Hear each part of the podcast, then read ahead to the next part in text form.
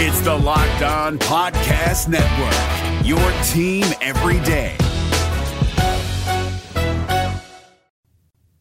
Several Auburn fans said that Cal was the most important matchup on the schedule. Well, they won. What now? Freezing temperatures are likely for several hours inland and a few hours closer to the coast. Yahtzee. You are Locked On Auburn, your daily podcast on the Auburn Tigers. Part of the Locked On Podcast Network, your team every day. Yes, welcome on into Locked On Auburn, your daily Auburn Tigers podcast. I'm your host, Zac Blackerby, and thank you so much for making Locked On Auburn your first listen every single day. Joining us as he does every single Monday, Auburn Daily's Lindsay Crosby, as well as the host of Locked On MLB Prospects. Lindsay, the Auburn Tigers won an ugly game, but won nonetheless.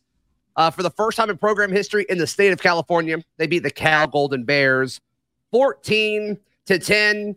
And I think this is a situation where it is a, a win is a win. I think you can walk away from that game believing that Auburn is the better team. They are better than Cal. Didn't execute like it for a big majority of the game, but they did enough to win. And I think I came out too negative responding to this game a day ago. Y- yeah. Um, you guys were a little bit, uh, yeah, a little bit, a little bit critical, but it's like that's the emotions right after the game, right? And that's why you, I love that you guys record those right after the game. It was 1.30 in the morning. We were tired. We were beat up a little bit. It is what it is. Yeah. But the end of the day, and this is something I was saying in the room when it was happening, like, you know what?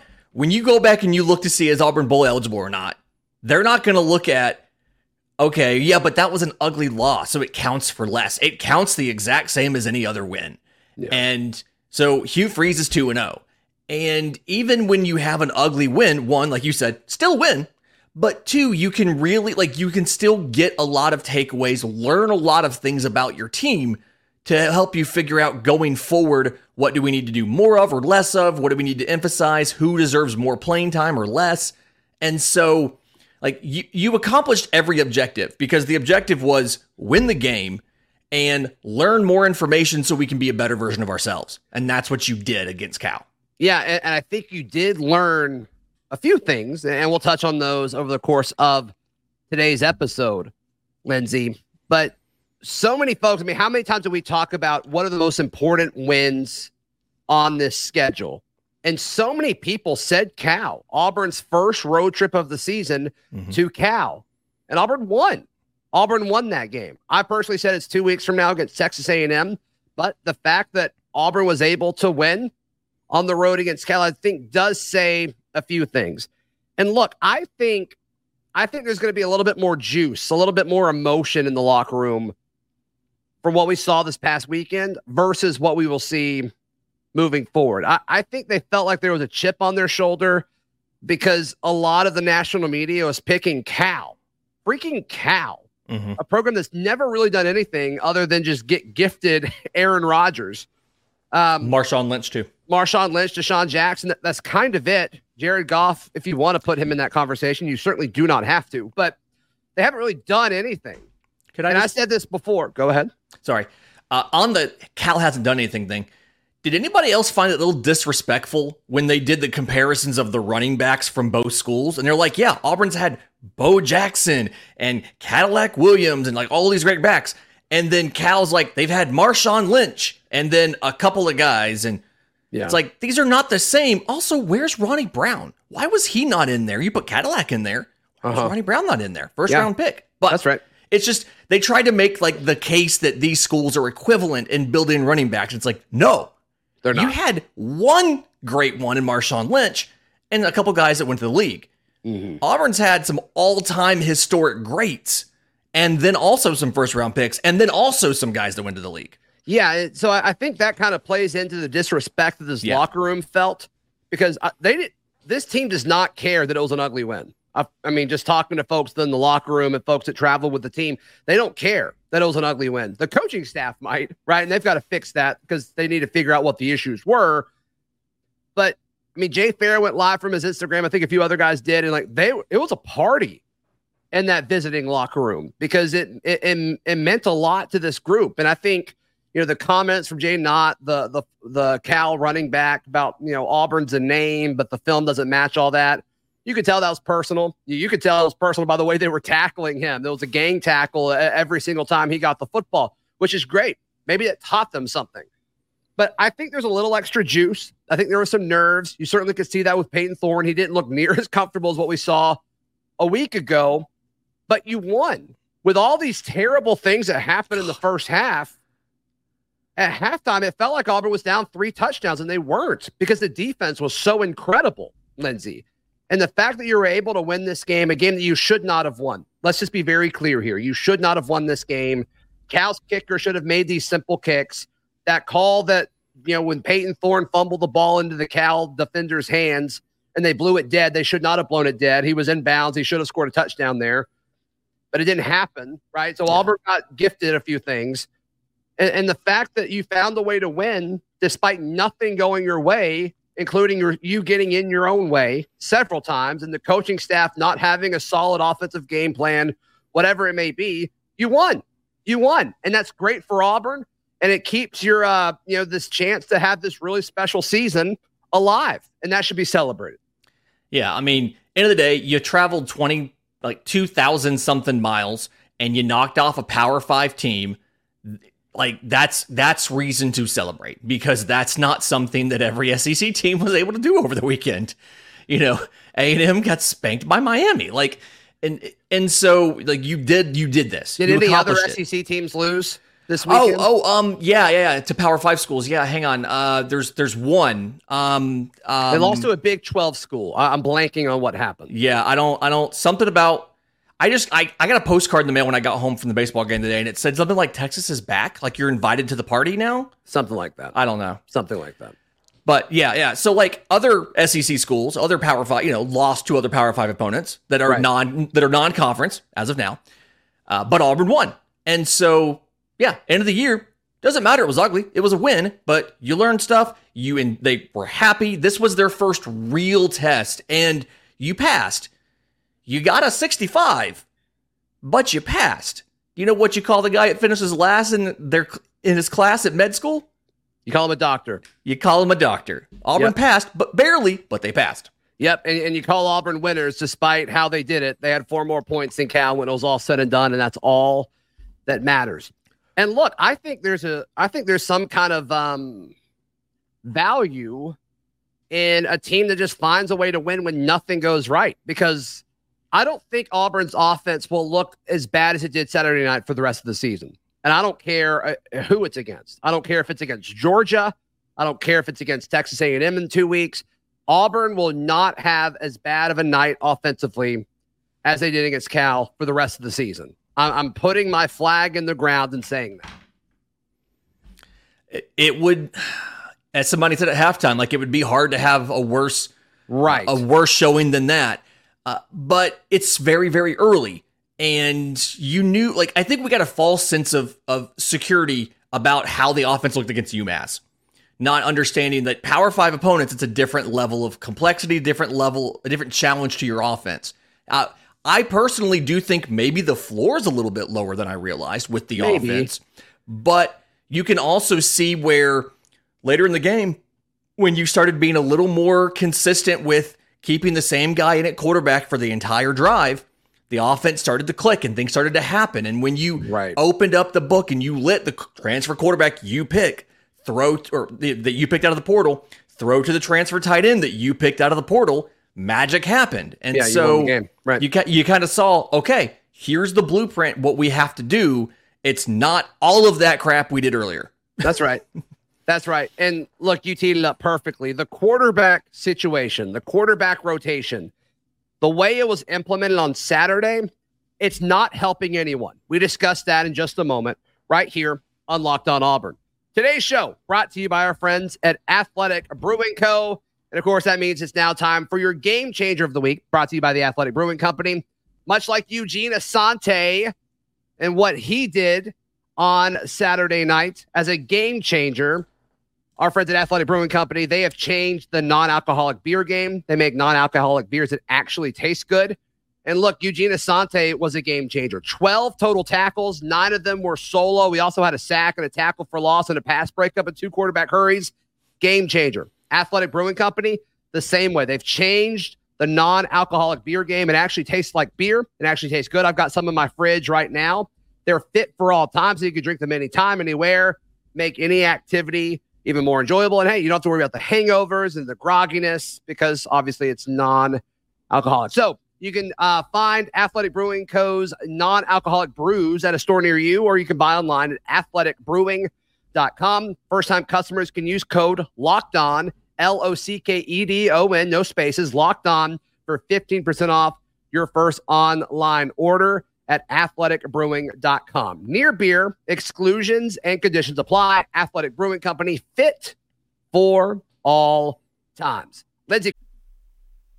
It's Kubota Orange Day. Shop the year's best selection of Kubota tractors, zero turn mowers, and utility vehicles, including the number one selling compact tractor in the USA. And now through June 30, get 0% APR for 84 months or up to $3,300 off select compact tractors. See the details at KubotaOrangeDays.com. Your family, your land, and your livestock deserve equipment they can count on. So find your local dealer today. That's KubotaOrangeDays.com. Crosby, our Monday guest. So, when you talk about the quarterback situation, this quarterback rotation that this coaching staff is still trying to figure out, the way it was implemented Saturday was not the same way it was implemented against UMass a week ago. The way it was implemented Saturday against Cal, Lindsay, it wasn't good for Payton Thorne, it wasn't good for Robby Ashford, and it wasn't good for the Auburn Tigers. Because you said it, you teed it up. When Payton was actually able to complete a full drive, things looked fine. They put Robby Ashford in a few drives into the game, and it felt like they put him in in a situation of desperation. Nothing's working. It almost seemed like there was some panic. Robby, you go in and try to see if you can change things. And it didn't work because that's not what the strength of Robby's game is. And they kind of gave him the full offense. And that's not what it needs to look like. And there are some folks that walked away from that and said, oh, well, Payton Thorne wasn't good. So Robby needs more snaps. I don't think that's what we saw, but I'm not going to tell you you're wrong here. Robby Ashford threw three passes. He was one for three for zero yards.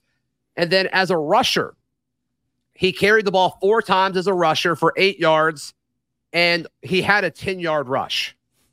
So think about that. Think about that. But this isn't Robby's fault if you're going to put Robby in in situations, you need to kind of have the idea of what you're going to do with him in that moment in time, ready to go when you trot him onto the field. You don't need to put him on the field, then call the play because that still seems to be an issue that they're working out from a communication standpoint. So many times the play just took too long to get in when they changed quarterbacks. They've got to fix that. There's no reason for that to happen, Lindsay. If you're running somebody in from the sideline, it is very easy to give them the play as they go in. There's no reason to do the prairie dog thing where you all run in, you line up, and then you pop up and you look over the sideline. Right. And Auburn had, I want to say it was, they blew two timeouts of their six trying to avoid a procedure penalty. Sounds right. And then there was another instance, at least, where they ended up bringing it back the other quarterback who had been in the game before they called the timeout. I think Right. that was the, the Payton Thorne before they they were down in the red zone. And so it, it really honestly, when you were watching, it felt like the game plan was, oh, we're just gonna run the ball all over Cal. And when then that when that didn't work, when Ashford handing off to Hunter and Kyle and everybody else didn't work, they freaked out and they put in Robby and said, okay, we're gonna do the same stuff, but we're gonna have Robby back there so that he Yeah, can run just- around some. I mean, that that feels like we're setting Robby up to fail. Yeah. And, then there was too many situations when Robby would be in there, maybe the play would go for no gain or Hunter would get tackled for a loss or something. And now it's second and 12, and they'd send Thorne back out there. And it's like, okay, well, now we know it's going to be a pass play. It's that telegraphing based on down and distance. It feels like if you're going to send Ashford in, it's like we did in week one. It's a specific package. You have a plan ahead of time. Hey, here's what we're going to try to do with Robby Ashford. And it's it, it makes sense based on game situation and on script, and it's in a part of the field. That's why we call it a red zone Robby. It's in a part of the field where you still have run and pass options that are legitimately uh, threatening to the other team. You take you put Robby Ashford in at second and twelve. Nobody thinks Robby Ashford's passing the ball downfield. Mm-hmm. That's and right. you and you saw that in some of the three carries for eight or four carries for eight yards. We saw it. so in doing that, you're setting Robby up to fail. You then take away any sort of flow that Payton had in that drive. You're removing him from the game. And that, that's just not good for any of the quarterbacks there. And so I'm not saying to not use Robby. In fact, I think I think UMass showed that it could work. You just got to figure out how to use it better um, and more selective. I think because I think the more selective you are, Robby may have less total snaps, but he's going to be way more productive and he's going to get better. st- I mean, his stat line was all his Pro Football Focus rating. If you're into PFF stuff, but he was the lowest graded offensive player on the team. He had 35.8. His passing grade was a 28.2. Like that's terrible. But once again, like that's not Robby's fault. I just think the way that they used him was unfortunate to say the least, Lindsay. Yeah, and and something that I feel like they got a false sense of security on against UMass was Sure. the student body left or student body right play, where Robby's back there with the running back, and the side the running back is on, Robby's going to take the snap and immediately take off that direction in like a sweep kind of action. And against a team like UMass, that worked. You got a hat on a hat. You had better athletes than them. You got tons of yards. We saw a couple times when Auburn would try that and somebody would get past a block, somebody would get through, and it Yeah. wouldn't work. Uh, that's the kind of play when it's just it feels like you're just kind of YOLOing the thing. Like uh, just Robby, go that way. You know, Yeah. you'll you're you're you're athletic, you're fast, you'll figure it out. And it's it's that's the sign of we didn't necessarily know how to use Robby. We just know we needed to or we wanted to. And so we just threw stuff out to see what would stick. And that's not going to work in conference play. You've got to fix that. Yeah, I, I think so. I think so. Um, let's switch to some other things. Eugene Asante this weekend was incredible. I said it last week. He proved to me against UMass he is the number one linebacker. And then he put an exclamation mark, all caps, bold font, all of it on that statement over the course of the 60 minutes late Saturday night. I mean, incredible outing for Eugene Asante. And we can talk about the tackles and the solo tackles and the pass rushing and all of that, which is great. And all that stuff shows up in stat sheets. Very valuable. But what doesn't show up in the stat sheet is the energy that he injected into this defense and into this team and into the Auburn fan base. He's not just a hype guy anymore. He's not just a guy who buttons his top button that we all absolutely love and adore, but he is the face of this defense right now.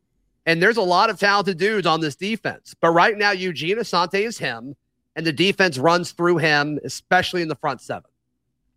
Yeah, I mean it it he was a wrecking ball. He was sniffing out passes to the running back. He was getting off tackles or getting off of blocks and making tackles in the backfield at a pass breakup. He was he impacted the game in just about every single way a a middle of the field player could do on defense. And it, it I can't remember the last time we had a defense a, a, a linebacker that could wreck the game that significantly. Like, it felt like at, at mean- times he was single handedly stopping Cal on an entire drive. I mean, it felt like Zakoby, right? It felt like Zakoby McClain or Deshaun Davis. And that was a position group where there wasn't a clear answer, right? Like, do we have that guy on this roster? We do. We do now, which is um, which is huge. Um, and he graded well at everything. Uh, I mean, his, his he had the best pass rushing grade on the team. He had the third or fourth best rush uh, rush tackle uh, rush run defense grade. Wow, I can't talk. Um, so a lot of good things for Eugene Asante. Donovan Kaufman was also elite. His first two games of the season have been incredible. And Donovan Kaufman was a dude that I'm saying the collective we, a big chunk of the Auburn media and the Auburn fan base, kind of forgot about after spring because it seemed like they were kind of moving on without him. And boy, has he found a role. He has been exceptional. Shout out to Donovan Kaufman. Yeah, I, it, they they figured out the best way to use him is to have him close to the line of scrimmage, have him not on the line, but really close to the you know to the line of scrimmage, not in the box, but really close to the box, and just absolutely let him wreck in every phase. Um, another guy where you can see like the Ron Roberts defense, he was made for that because he's fast enough to cover some guys, but he can hit hard enough to you know to make run stops, playing the run game. He's quick enough to rush the passer. He kind of does a little bit of everything. And Sure. is he the ideal physical character? You know, char- character of what you want in that position? Maybe not. But he has everything that you need to be a wrecking machine.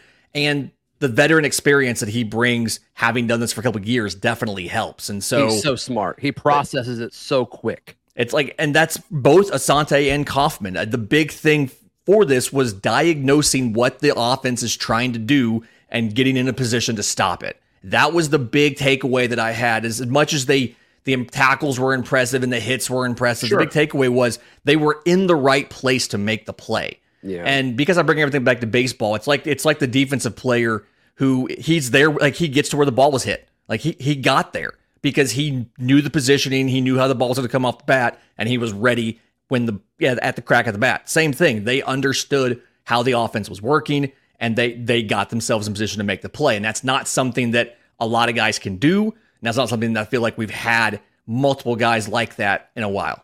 Yeah. All right. Let's uh let's ask the question: How much of what happened Saturday actually matters when you look at the rest of the season? We discuss in just a moment, right here on Locked On Auburn. Today's show brought to you by our friends at FanDuel. FanDuel is the best place to wager on all of your sports betting action.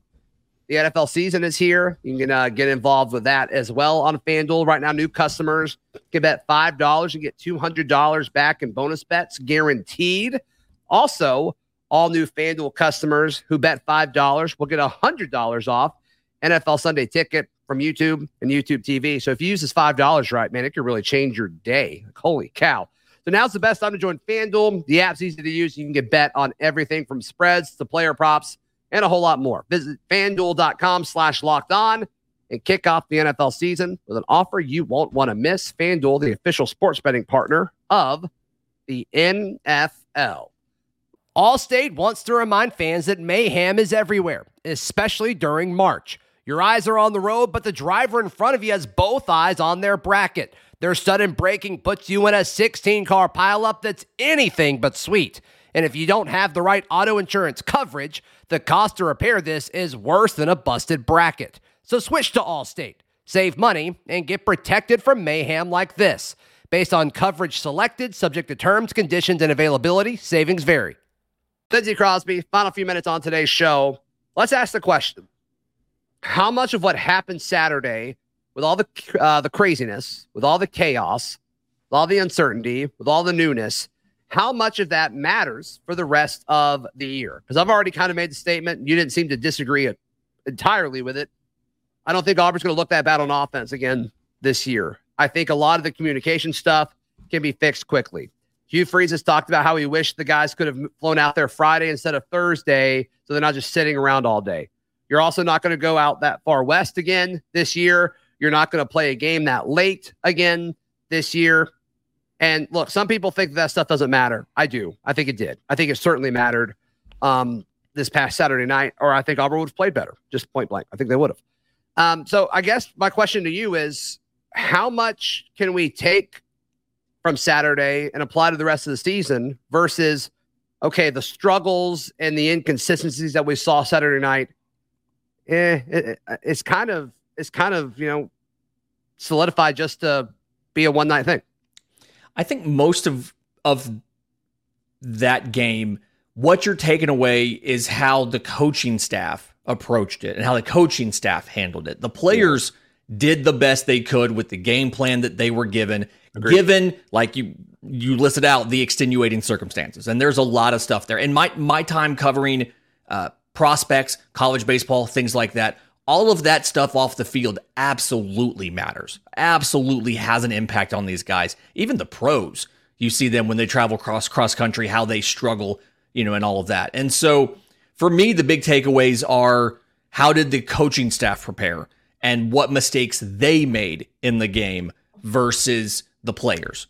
I don't think Saturday on the field mattered that much as far as how Payton Thorne played or how Robby Ashford played or the mm-hmm. defense, other than giving you a high level picture of, okay, Eugene Asante is really good.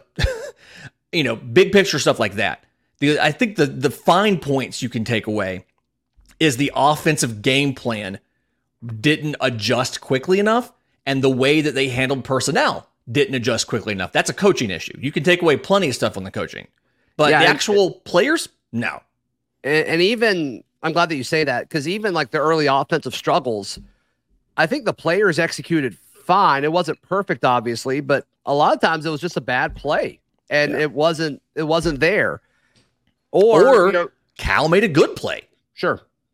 Sure. And so I, I do think Hugh Freeze and this offensive coaching staff are going to have a lot of talks on okay, why didn't this work?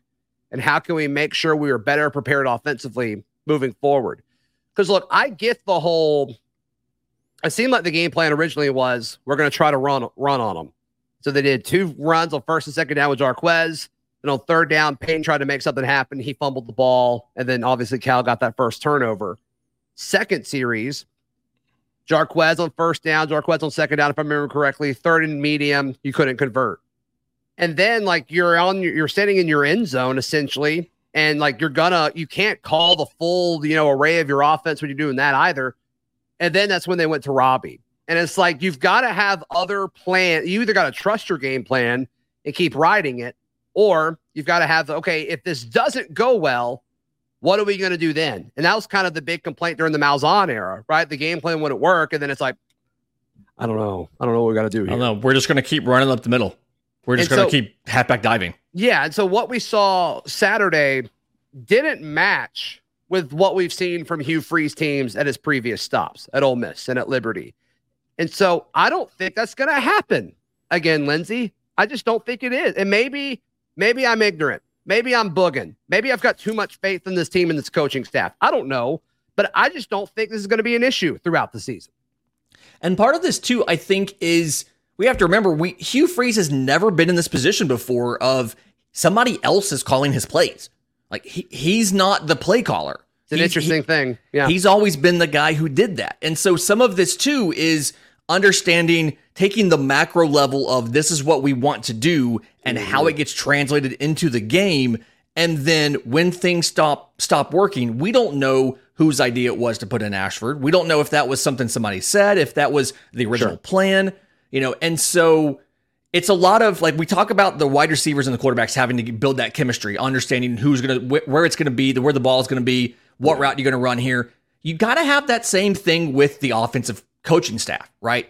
Understanding the chemistry, understanding what Philip Montgomery wants to do, what Hugh Freeze wants to do, and how to marry that. And so right. they're going to take some time. Like you said, they're going to do some self self reflection, figure out why this didn't work. How are other SEC teams going to try to stop this? Like, like are they going to do it the same way Cal did, a different way that Cal did? How can we adapt what we did to survive in the conference? And that's what you're going to take away from this. You're not, not going to take away, you know, is is Damari Alston better than Hunter, like Jarquez Hunter or whatever? You're not going to take that away. Like that, that's not what we're looking sure. at. But it's right. the coaching stuff we're going to look at here and figure out. Okay, we need to be more explicit with this is what we want to do on offense. This is the plan for how we want to use Robby, when we want to use him, and this is the structure we're going to build in there. Because I think the biggest thing on that game was it was kind of unstructured. It was just kind of, we're just going to go with the flow. We're going to call what feels good and we're going to decide in the moment. And I think we've learned that you're susceptible to bias. There's emotions in there. You panic a little bit. You throw Robby in and everything goes to hell. So, yeah. And there's a few things I want to touch on throughout the week. We'll probably do this tomorrow with Charlie Five, but I'm trying to do quick math. I think there were 16 targets, and I believe seven of them were to wide receivers, and Auburn only had three catches from their wide receivers. That's not good. That has to change. Yeah. Especially when we talked about a strength of this offense with being able to spread out the football. So far through two games, that's not the case. So we'll speculate certainly on that throughout the week. Lindsay Crosby, in the meantime, how can people check out everything you've got going on? Uh, Tw- Twitter's the hub for everything at Crosby Baseball. There's tons of stuff on there. Uh, whether it's minor league baseball, locked in be prospects, whether it's Auburn Sports, auburndaily.com, or Atlanta Braves coverage, bravestoday.com. Yep, absolutely. Hey, check out um, our new Locked On Insider um, group that we've got. All you have to do is click the link in the episode description down below to sign up. You can text with me directly, as well as get any kind of scoops that I send out to everybody that's in that insider group. Also, please click that subscribe button. We hit uh, 13,000 subscribers last week. Very, very cool. Thank y'all so much for supporting the show. In the meantime, we'll be back tomorrow. This has been Locked On Auburn. This is your invitation to the intersection of versatility and design. The kind of experience you can only find in a Lexus SUV. A feeling this empowering is invite only. Fortunately, you're invited. Experience the versatility of the complete line of Lexus SUVs and some of the best offers of the year on select models at the Invitation to Lexus sales event, now through April 1st. Experience amazing at your Lexus dealer.